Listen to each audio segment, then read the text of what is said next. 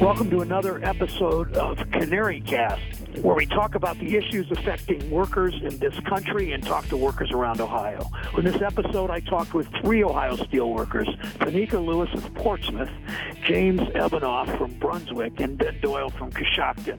For far too long, Chinese cheating has shuttered steel plants across Ohio and put Americans out of work, while steel workers like Tanika and James and Ben, who remain on the job, have been forced to live in fear that they could be next. I've talked to these Ohio steel workers about what they see in their communities, what toll unfair foreign competition is taking on their companies and their towns, and what they want to see in an American trade policy and an American economic policy that actually stands up for workers. What's pretty clear from our conversation is that we owe it to our workers to enforce our trade laws, to invest in their work.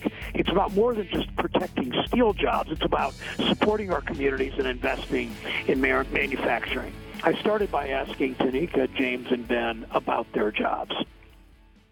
Tell me what you do every day, Tanika. Um, I'm a machine operator at the coke plant there in Haverhill, Ohio. So somebody that doesn't know what a machine operator is, that's never been in a steel plant, tell tell tell them about that. So actually what I do is um, our plant has a battery which contains ovens, and inside the ovens we cook, we cook coal.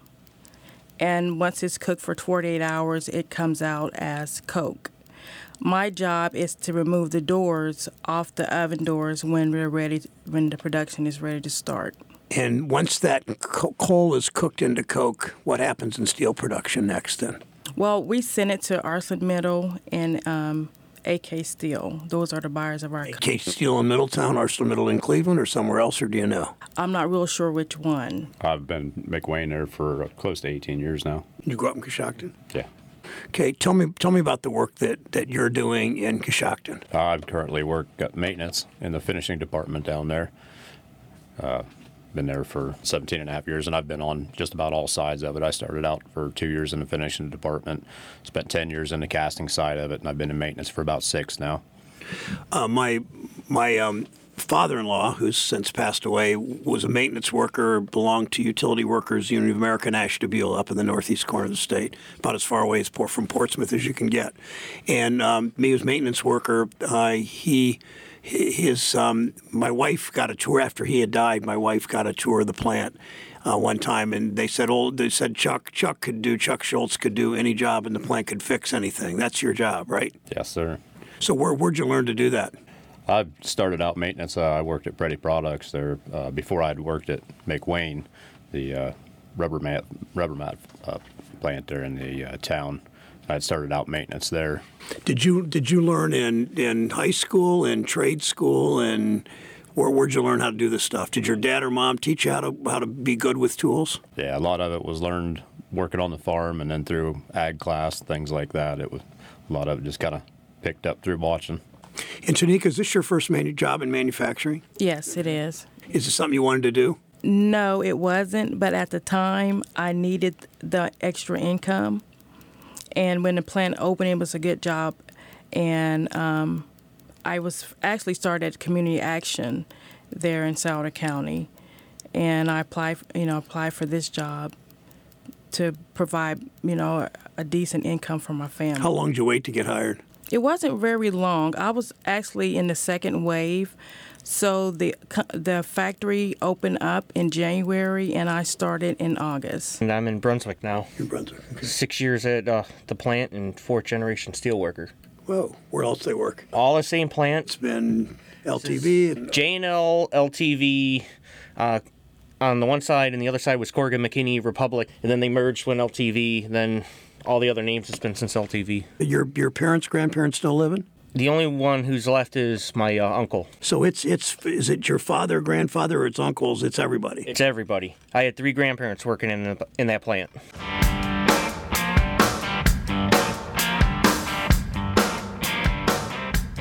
The steel industry gave these Ohioans the opportunities to earn better lives for themselves. In James' case, for think about that, for four generations. But toward the end of the twentieth century, L T V, like many steel companies across the country, was struggling. Listen to James talk about what happened to the plant that his grandparents worked in. And did you figure all your life you'd end up working there? Did you, did you want to do that? in high school, it was, hey, we're every we were making a de- parents were making a decent living, and you know, we had food on the table. And then I was like, okay, sounds like a good job to try and do. And about six months before I graduated, L T V went bust. And it's kind of hard to get a job at the plant your parents and your that grandparents were at. That was two thousand one? That was two thousand one. Yes, I graduated uh, high school in two thousand one. And, you know, senior year going into it in two thousand, going, hey, could try and get a job. And sure enough, Christmas time, we got a little present. L T V filed for bankruptcy. I remember that. And your, your union, the United Steel Workers, fought like hell to keep the plant open.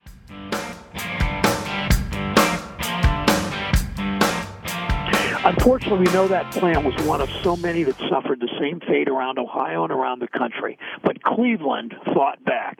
After L T V closed in two thousand one, the five U S W union locals worked together to plot the mill's future.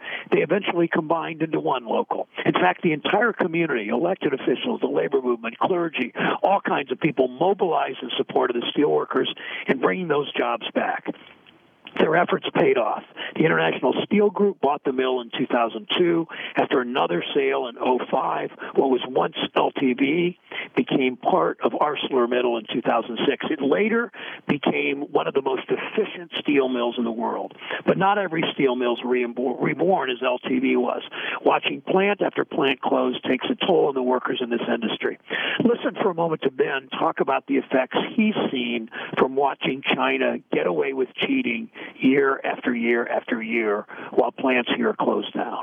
Do you, do you remember any time over the years you've been there when people were afraid, uh, they, they feared for job loss, they were afraid the Chinese were going to do, did you, did you hear those fears or concerns in the workforce? Yes, sir. I think it was back in two thousand seven, two thousand eight, uh, especially the way where the economy was going at the time. We were working uh, twelve days a month. We'd work three, four days a week, and then be off for, laid off for two weeks, work three, four-day weeks again, be laid off for two weeks. That went on all year like that.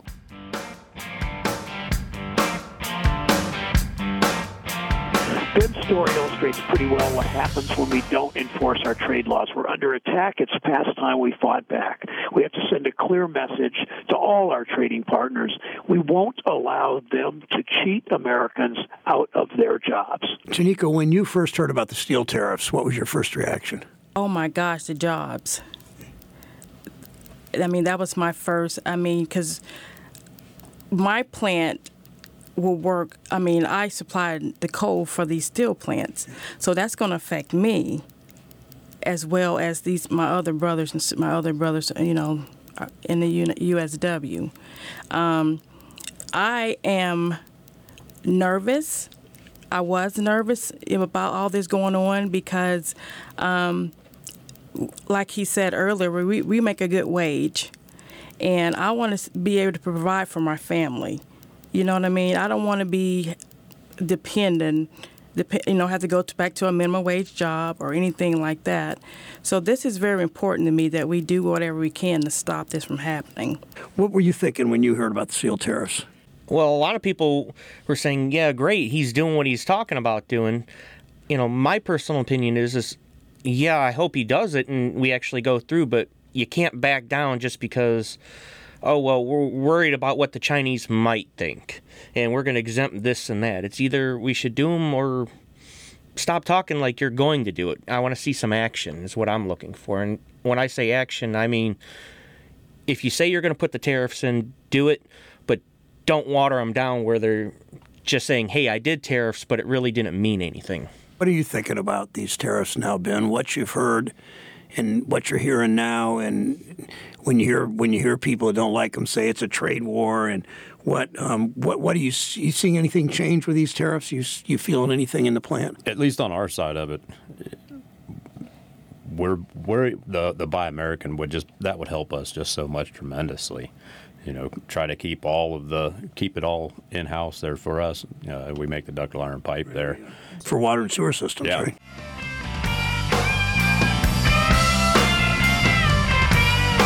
Ben's talking about rules that ensure American tax dollars are spent on American products that support American jobs. Last year, my Ohio colleague, Senator Portman, and I introduced bipartisan legislation to apply Buy America rules to all taxpayer-funded infrastructure projects. I joined my colleagues to unveil an infrastructure plan that invests in roads and transit and bridges and broadband, all with strong Buy America provisions. Listen to our conversation about what Buy America means to workers who could be making the steel we use, taxpayers pay for, that we use to repair bridges and build transit systems and renovate schools all over our country. Because when I visited your plant three or four years ago, I was just sponsoring the Buy America. The, the suit I uh, that I own was um, made by union workers, well, a little further. I, I live in Cleveland, probably eight miles from me, probably fifteen miles from you. And a plant called, um, it's now called Hart-Schaffner-Marx. It used to be called Hugo Boss. You know where that is?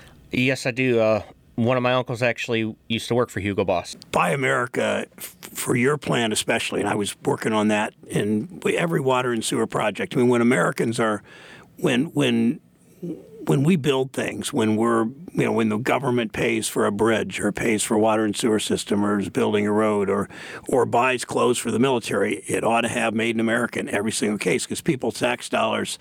You know, people say, well, they want the cheapest thing. Well, I, I, I want my tax dollars to go to create American jobs, not to outsource jobs.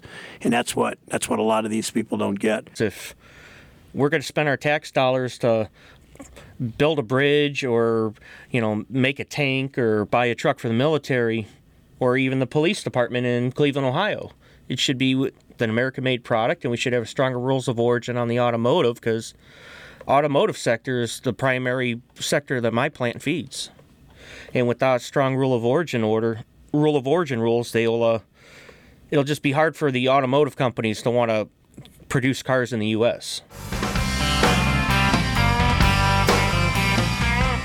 Things have changed a lot in this industry over just the last few months. That change isn't stopping anytime soon. We've made it clear, though, that we're not taking trade cheats lying down. We're fighting back. We talked about how they feel about the future and the future of the steel industry right now. And your plant's doing okay? Oh, yeah. We're actually putting on a seventeen million dollars addition. Okay. And yours is? Oh, yeah. Yes, it is. And your are, is your plant, are they hiring, are they growing, or are they about the same? We've, we're growing. I think we're at one hundred thirty union members now. And what was it when you joined, you know? I think my employee number is sixty-two, so it's sixty-two. Oh, okay. And with what you've seen, James, from this plant for so many years, uh, what what what you're in a different situation because you have gone through a, a bankruptcy and a shutdown. And what are what are people thinking about the future at ArcelorMittal? Well, right now we're doing pretty steady because we make a, the advanced high-strength steel product, but all it's going to take is another country like China, if they catch on to how we're making it, they'll just start dumping that product there, and the demand for that will go down.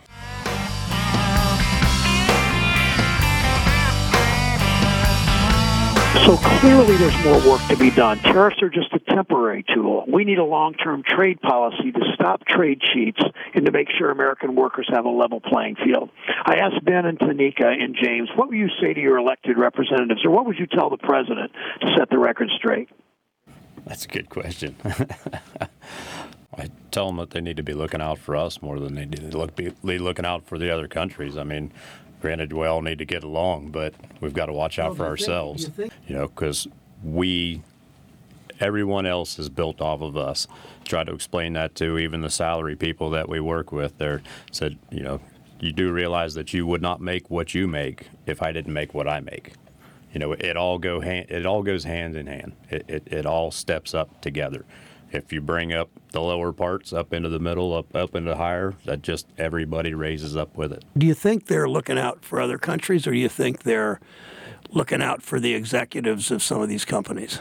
They are looking out for the executives, but a lot of them are multinational corporations on top of that. So, you know, they are they're definitely uh, they're protecting the money more than they are the workers. Yeah, I mean, I I don't find these elected officials that don't that, that vote for all these trade. I don't think they're trying to help China or trying to help Mexico. I think they're, you know, there are a lot of there's a lot of companies like you say, Ben, that shut down in this country. shut down production, throw throw steel workers out of jobs, or machinists, or auto workers, or pipe fitters, and move overseas because the labor's cheaper and the environmental rules are weaker and there's not protections from workers and all that. Tanika, what what would you say to an elected official? What would what would you tell them? I would remind them that um, they're going to end up closing our plants down, and um, we don't need to be out of work at all. So if our plants close, that means the steel workers will be forced to work in these uh, minimum wage jobs, which is not good, what leads to, like he said, your parents or even yourself losing your jobs and all that. And we don't need that to be happening.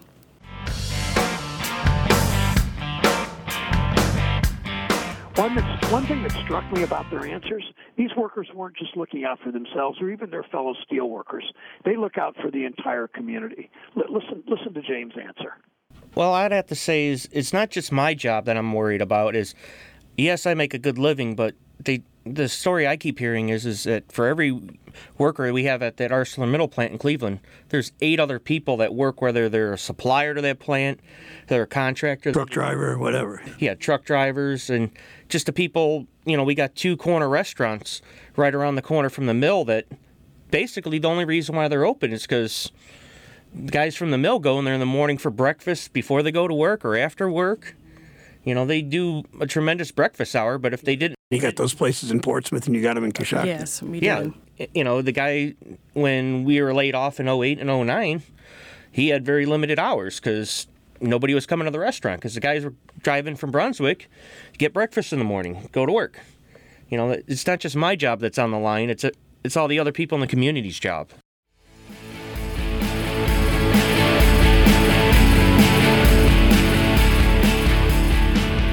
At the end of the day, when we're talking about enforcing our trade laws, it's not just for steel jobs. These jobs are the backbone of our communities, and as James said, it's not just his job on the line, it's jobs for others in this community too. When we support American workers, we support American families, we support American communities, we support our entire economy. That's why we'll continue to tell worker stories here on CanaryCast. Thank you so much for listening.